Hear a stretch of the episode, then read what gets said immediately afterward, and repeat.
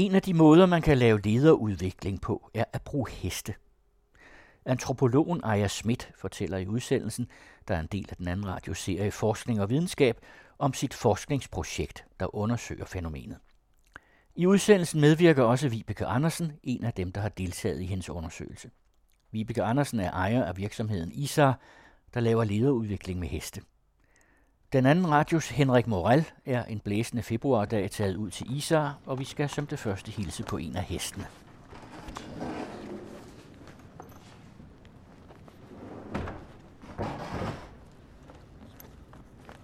Vi sidder sammen med en af Vibekes heste, som hedder Scottley, som er en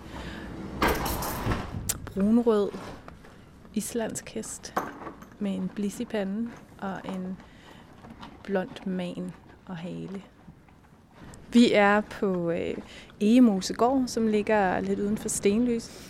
Og det er ISAR, der ligger her. En virksomhed, som Vibeke Andersen har, hvor hun arbejder med heste på forskellige vis. Og, og det jeg så har været mest inde over, det er hendes coaching med heste og hendes ledelsesudvikling med heste.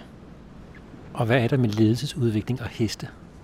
Jeg blev oprindeligt interesseret i det, fordi at jeg synes, det lød så syret. Den her verden af, af rationel management-tænkning, hvordan hang den sammen med, med heste, som for mig stod som lidt sådan teenage-piger, der i virkeligheden var lidt forelsket i de her store dyr, og, eller som det der horse whisper-fænomen fra Amerika. Hvordan, hvordan hang det sammen med, med ledere, der gerne vil blive bedre til at være ledere?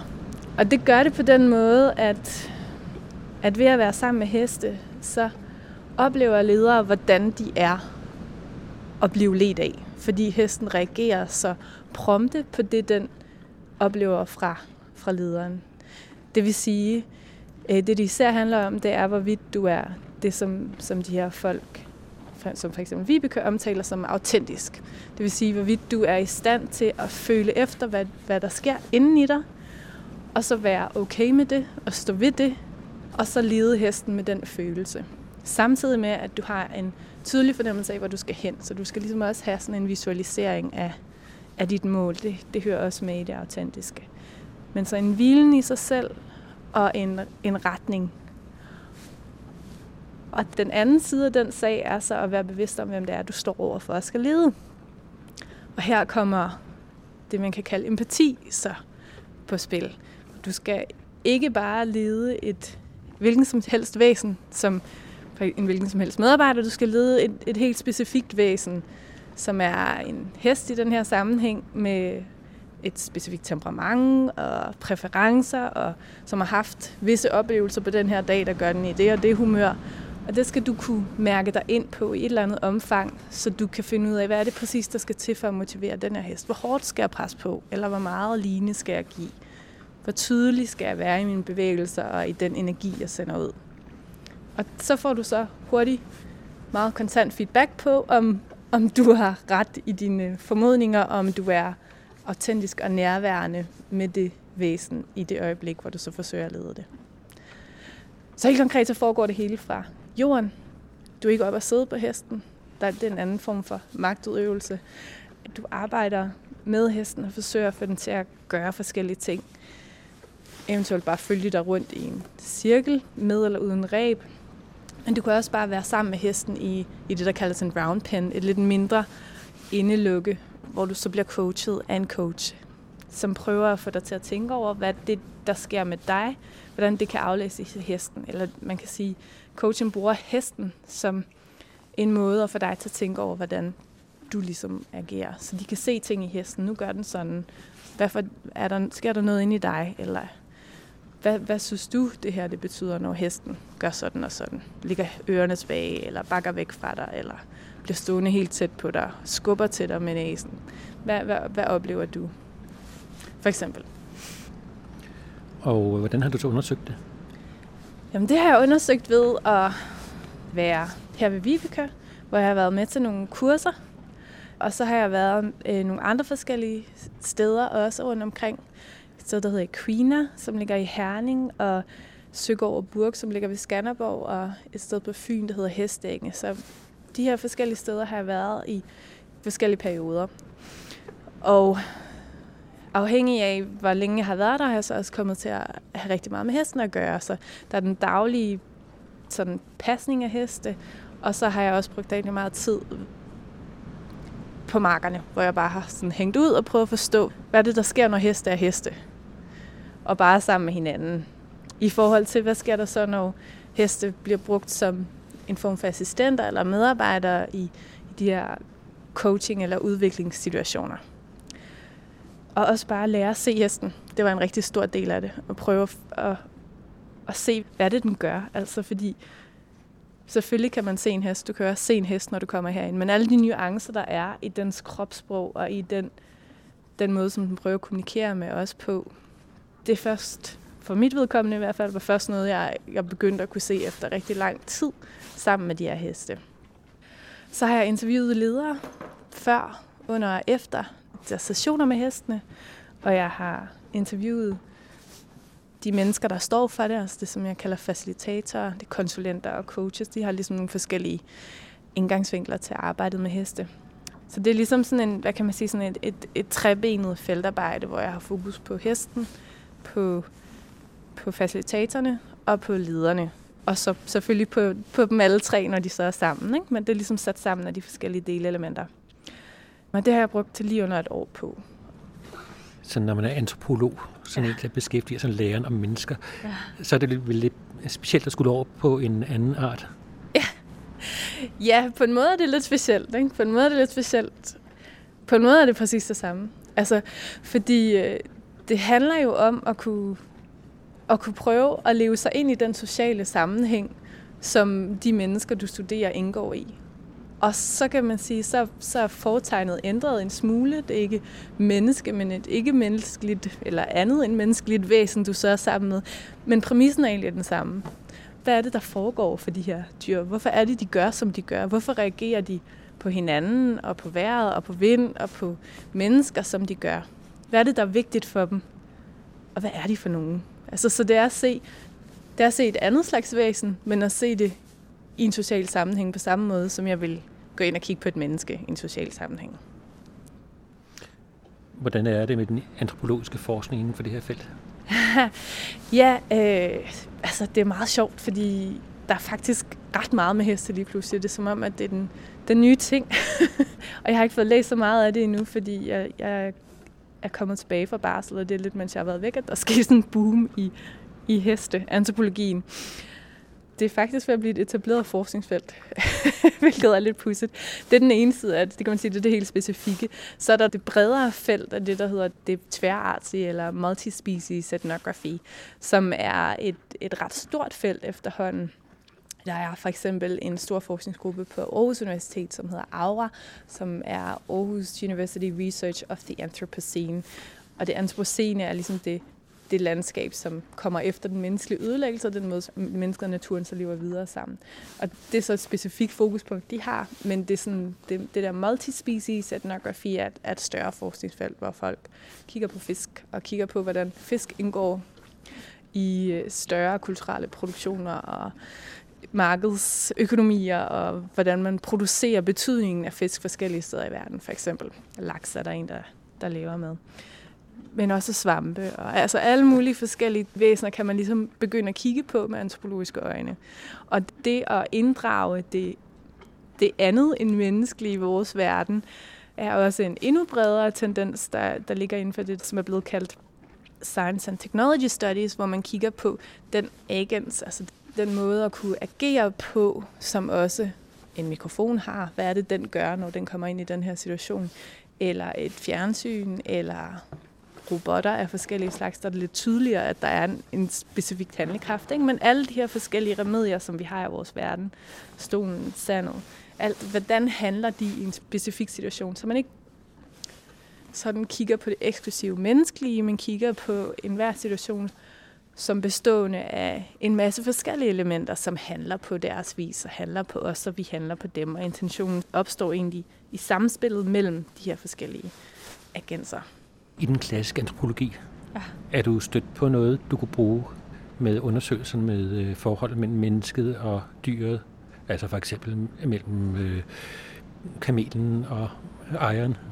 Det er faktisk noget, jeg skal have kigget lidt mere tilbage i. Altså, jeg er klassisk opdraget, så jeg har læst øh, Evans Pritchard, The Nuer, og det er et folk i det nordlige Sudan, som havde et øh, meget tæt forhold til deres kvæg. At det er meget lang tid siden, jeg læste det på første år på antropologi, men jeg har på en eller anden måde haft det som en klangbund, den der oplevelse af, at det er jo ikke bare noget nyt, at dyrene pludselig er vigtige i vores verden.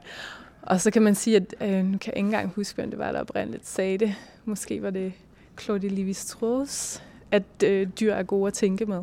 Altså, du har ligesom her en, en metafor, ligesom science fiction, hvor man kan se nogle ting, som man ikke kan i, øh, i sin hverdag, fordi at der er et andet element, der bliver sat ind, som man ikke er vant til at have med at gøre. Så der, der er nogle ting, der bliver tydelige, nogle uretfærdigheder eller nogle måder at relatere på, som jeg så kigger på, som man pludselig kan se, fordi at der er et, et fremmed element, der gør det lettere at, at, at få øje på.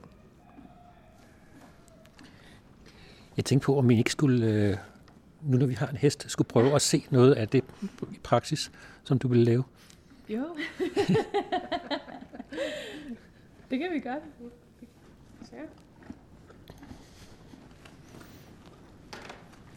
Men jeg er jo ikke professionel, skal lige siges. jeg er forsker. Så vi går ind i ridehuset her. jeg prøver at gå med med mit løs snor, og så skal hun prøve at have en retning, og hun skal prøve at være nærværende og til stede, og prøve at være i kontakt med sine øh, følelser, hvad det end er, hvor du er i dag, Aja. Og så skal du kigge ud og rette op og prøve at bruge kroppen også, fordi hestene aflæser også i høj grad vores kropssprog. Hesten den indgår faktisk bare som et, kan man sige, et værktøj i den her sag, fordi lige nu så træner jeg Aya i at prøve at have retning, og være til stede i nuet og være autentisk. Og som vi kan se, så følger hesten hende helt naturligt. Jeg tror endda, hvis vi tog snoren af den, at så ville den tæt på også følge hende stadigvæk. Men hvis nu ejer lige pludselig begynder at tænke på et eller andet andet, for eksempel at hun snart skal hjem og hente børn, eller et eller andet, så vil hesten blive uopmærksom. Lige før der havde den et tidspunkt, hvor den var lidt uopmærksom, så er det garanteret fordi, at hun var i gang med mentalt at være et andet sted. Og det mærker hesten på et splitsekund. Og det er det, der er så fantastisk. Hesten kan træne os i at komme ind og ud af vores nærvær, ind og ud af at være en autentisk. For vi kan ikke være her til stede med os selv hele tiden, men vi kan være opmærksom på, hvornår vi forlader os selv, og hvordan vi kommer ind igen. Og det er hesten en fantastisk træningspartner på. Lige nu kigger den lidt ud til siden, fordi nu er jeg ved at være nede ved enden, så nu begynder hun også at tænke på, hvad må det næste spørgsmål vil være. så bliver hesten lidt uopmærksom. Tak skal du have, Aya. Så husk vi altid at sige tak til hesten, at du giver at lege med os. Hvordan er det egentlig at være en del af sådan en undersøgelse? Jamen, jeg synes jo, det er rigtig spændende. Nu er jeg selv en akademisk baggrund, og jeg synes, det er rigtig vigtigt. Det her, det kan jo let blive tolket lidt som sådan lidt hesteviskeri, lidt sjovt, som øh, lidt pudsigt, som Ejer også var inde på. Men øh, jeg synes, det kan forklares rigtig fint. Både fysiologisk og på mange andre måder. Og så derfor, jeg synes ikke, det er så hokus pokus. Men det bliver måske gjort, at folk smiler lidt, når de hører om det. Men jeg arbejder også med børn med autisme og sårbare piger og alt muligt, og der er det et fantastisk redskab. Og alt sammen handler det om at lære at mærke sig selv og være til stede, ligesom for lederne. Det er sådan helt basalt. Så jeg synes, det er rigtig vigtigt, at der bliver lavet noget ordentlig forskning, så det kan blive taget alvorligt. Alt det, vi går og laver, os der arbejder med det. Og der øh, er jeg jo en vigtig bidragsyder til det. Det er, så, det er jeg jo bare rigtig glad for. En ting, der også må være, når vi snakker om den slags aktiviteter, det er jo sådan noget med, hvordan man kan bringe det videre. Har du også set på, hvad folk får ud af det i en anden social sammenhæng, altså når de kommer tilbage på arbejdspladsen? Mm. Ja, altså man kan sige, som antropolog laver jeg ikke det, man kalder evidensstudier, så jeg går ikke ind og undersøger, hvad er effekten af det her, og hvad varigheden af det osv. Men jeg har jo været interesseret i at spørge ind til, hvad er det, folk så bruger det til. Og der taler de fleste meget om at have den oplevelse at have et billede med af sig selv i en situation med en hest. Så kalder de lige hesten frem, når de står i en svær situation i fyringsrunder eller i undervisningssituationer. eller i øh, relationer til deres medarbejdere eller kollegaer, hvor de skal kommunikere eller andet, der, der er svært. Så, så finder de deres hest, og så kan de finde den følelse, som de havde, dengang de oplevede, at det fungerede der er tit ligesom en progression, når folk er ude med heste, hvor det først ikke fungerer, at de står og hiver og slider i hesten, eller bare ikke rigtig kan finde ud af at få den til at gå, selvom de gør det lige så forsigtigt. Og sådan. Der er ligesom forskellige måder at gå til den situation. Og så til, at det sker. At hesten følger dem, og de har oplevelsen af, at det er, det er frivilligt, det er fordi, de har formået at, at være det, der bliver kaldt autentisk og empatisk samtidig på en, på en eller anden måde. Og så fremkalder de så den følelse igen, den oplevelse, og så kan de stå og sige de her ting, og lettere stå ved sig selv, og derfor er deres egen oplevelse, at de er mere troværdige som ledere. Så man kan sige, hvis man skulle gå ind og lave en rigtig måling på det, så ville man så gå ind og undersøge medarbejdernes oplevelse af det osv. Men min interesse har mest været i deres egen oplevelse af, hvad er det, der foregår, hvad er det, de, de ligesom bruger det til efterfølgende. Hvad er så dit teoretiske udgangspunkt? Jamen det er altså dels det her sådan multispecies etnografi. Um, øhm, dels teoretisk for, for overhovedet at begynde at arbejde i det her felt og forstå, hvordan skal man gå til en verden, der er udgjort af mere end mennesker. Hvordan skal jeg forstå en hest som agerende på en eller anden måde, ligesom jeg er? Med en intention, ligesom jeg har, og så videre. Altså det er ligesom sådan, kan man sige, det, det basale teoretiske udgangspunkt, jeg har. Og det bliver enten kaldt multispecies ethnography eller posthuman, hvor der er en, der hedder Donna Haraway, der har lavet rigtig meget, øh, specielt med hunde. Det er sådan en del af det. Så er jeg lige begyndt at arbejde noget mere med noget, der hedder affect studies eller affect theory. Og det gør jeg for at kunne sådan se sammenhængen mellem de sådan, øh, følelsesmæssige oplevelser, lederne har, og, og hestene har, og vi alle sammen har af energier, og den relation, der er mellem de her sådan mere mikrosociale sammenhænge, og så de mere politiske og samfundsmæssige strømninger, der er i tiden. Hvad er det for nogle structures of a feeling, som Raymond Williams kaldte det, som influerer os i vores måde at opleve verden på, helt ned til det sådan følelsesmæssige, det affektive, som man kalder det. Så det er sådan den, den anden store øh, strøm, som jeg forholder mig til. Og så er der det, der hedder Technologies of Self, som er bygget på øh, Michel Foucaults Governmentality og Technologies of Self, hvor man ser, at styringsformen er gået fra at være ekstern, altså at det ligesom er nogen, der kommer og siger, hvad du skal gøre, til at den er blevet internaliseret i os selv. Så han har det her, det her klassiske fængsel, panoptikonet, hvor dem, der overvåger dig, kan se dig hele tiden. Det gør de måske ikke, men den der følelse af, at du eventuelt bliver overvåget, gør, at du internaliserer magten, så du opfører dig som systemet, øh, hvis man skal kalde det det, gerne vil have, du skal gøre. Og den er så blevet lagt over på alle mulige forskellige former for styring i vores samfund. Man kan se selvudviklingsbølgen som en form for selvteknologi, altså technologies of self, hvor du ligesom bliver ved med at tænke, at du skal udvikle dig selv mere og mere og mere, så du bliver en mere optimal arbejdskraft, en bedre kæreste, mere fit for fight, og bedre, altså sådan fra det helt fysiske, kropslige, til hvordan du fungerer på arbejdsmarkedet, til hvordan du fungerer i dit parforhold som forældre, som menneske. Så der er hele tiden, du har ligesom, selvet har et iboende potentiale, som det er selvets, eller et individets både pligt og ligesom naturdrift at, at udvikle.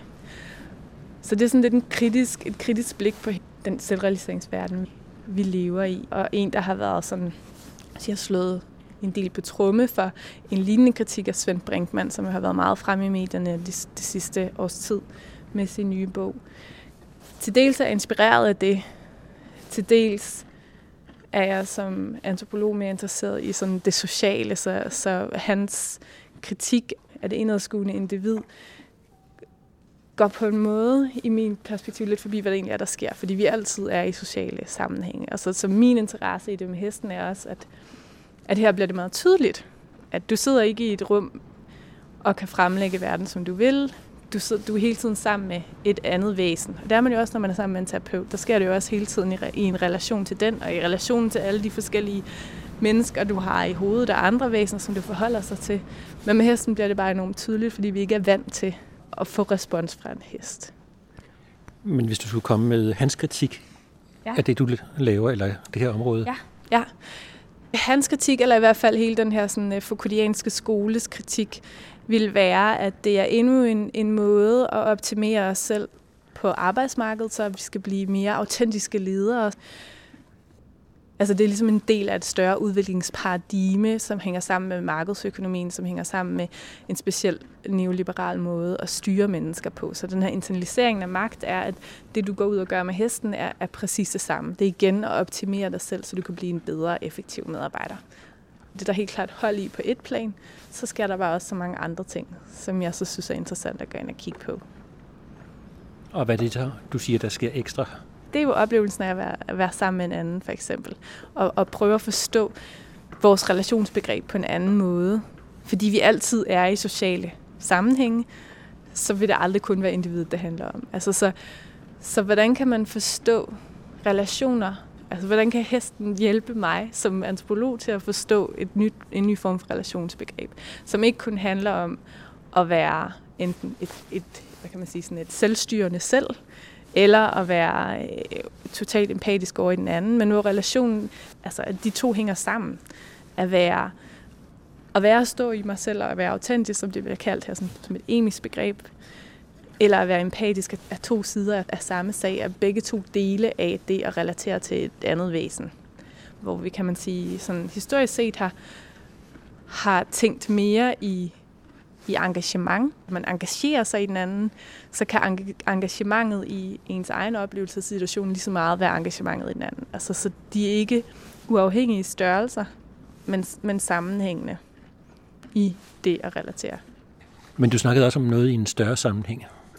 Ja, så har vi øh, det her par omkring autenticitet og empati, kan blive koblet til den, hvad kan man sige, paradoxale styringsform, øh, vi har i, i Danmark i dag, som jeg kalder øh, det, det neoliberale velfærdssamfund. Øh, så vi har alle de her neoliberale selv, altså teknikker omkring selvet og effektiviseringsformer på den ene side, og så på den anden side har vi den her gamle solidariske, socialistiske model, hvor vi skal tage hånd om hinanden. Og der er ligesom en sammenhæng mellem de to paradoxer, der er sat sammen i et, i et samfund, som fungerer på en eller anden måde efter begge principper, og så, så det, jeg ser sker, eller de tanker omkring, hvad der er en god leder, som, som folk er ude og opdage, når de er sammen med hestene, ved hjælp af de her coaches, og ved hjælp af alle de sådan ledelsesværktøjer osv., som de har været igennem i deres træning som ledere allerede. Men vil du sige, at lederne har begge dele, som det store samfund har igennem hesten? det er det, de bliver trænet i at have i hvert fald. Altså det er det, der ligesom er... Det er det, det, det, det, sådan en, som vi kan underviser i. Det er at kunne begge dele. Øh, at kunne være det, der bliver kaldt autentisk, og kunne være det, det der bliver kaldt empatisk. Ikke? og kunne bevæge sig i, i, begge, i begge spektre, og at de faktisk hænger sammen. Altså så, hvorvidt det er godt eller skidt, det har jeg ikke som sådan en øh, videnskabelig holdning til. Jeg ser bare en, en kongruens eller en sammenhæng mellem den måde, som vi forestiller os den gode leder på, som er autentisk og empatisk, og den måde, som, som hele vores samfund ligesom bliver styret på lige nu, som er det her sådan neoliberale velfærdsparadigme. Men har du så nogen idé om, øh, hvor de tanker kommer, om det er de her samfundstanker, der gør ideen om den gode leder, eller om man har noget fra ledelse, som man fører over til at det er sådan, samfundet skal fungere? Altså, jeg tror, det er større end bare ledelsesdebatten. Jeg tror, det er, altså, det, jeg tror ikke, de som sådan kan skilles ad på den måde. Jeg tror, at ideen om den gode leder ligger jo også i den måde, vi vælger vores politikere på. Og det er jo dem, der udgør vores samfund, eller i hvert fald den styrende del af det. Så, så de her idéer om, hvad der er god ledelse og hvad der er klog politik, jeg ved ikke, om den ene kan sådan præditeres den anden, eller om de udvikler sig i, i sammenhæng med hinanden. Det tror jeg nærmere er mødte du noget om historien, at der sker nogle skift? Altså sådan rent ledelsesmæssigt, så er vi jo gået fra det, der hedder scientific management, som var meget sådan måle på effektivitet og så videre, til, hen til hele den her sådan, øh, human resource bølge, hvor man var inde og mærke på de bløde værdier og skulle udvikle arbejdskraften til så i, i, i dag, som, som ligesom er en videreudbygning på det, hvor det så også handler om det autentiske i den individuelle. Så, så der er sådan en, en tydelig historisk øh, udvikling der.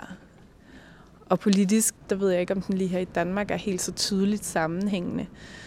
Fordi vi har haft den her velfærdsstat. Jeg ved ikke, om man sådan lige kan sætte lighedstegn mellem den og så en scientific management. Det, det vil jeg ikke øh, sige. Men hele den her HR-bølge hænger i hvert fald meget godt sammen med sådan en velfærdsstaten tanke om at tage hånd om om hele samfundet.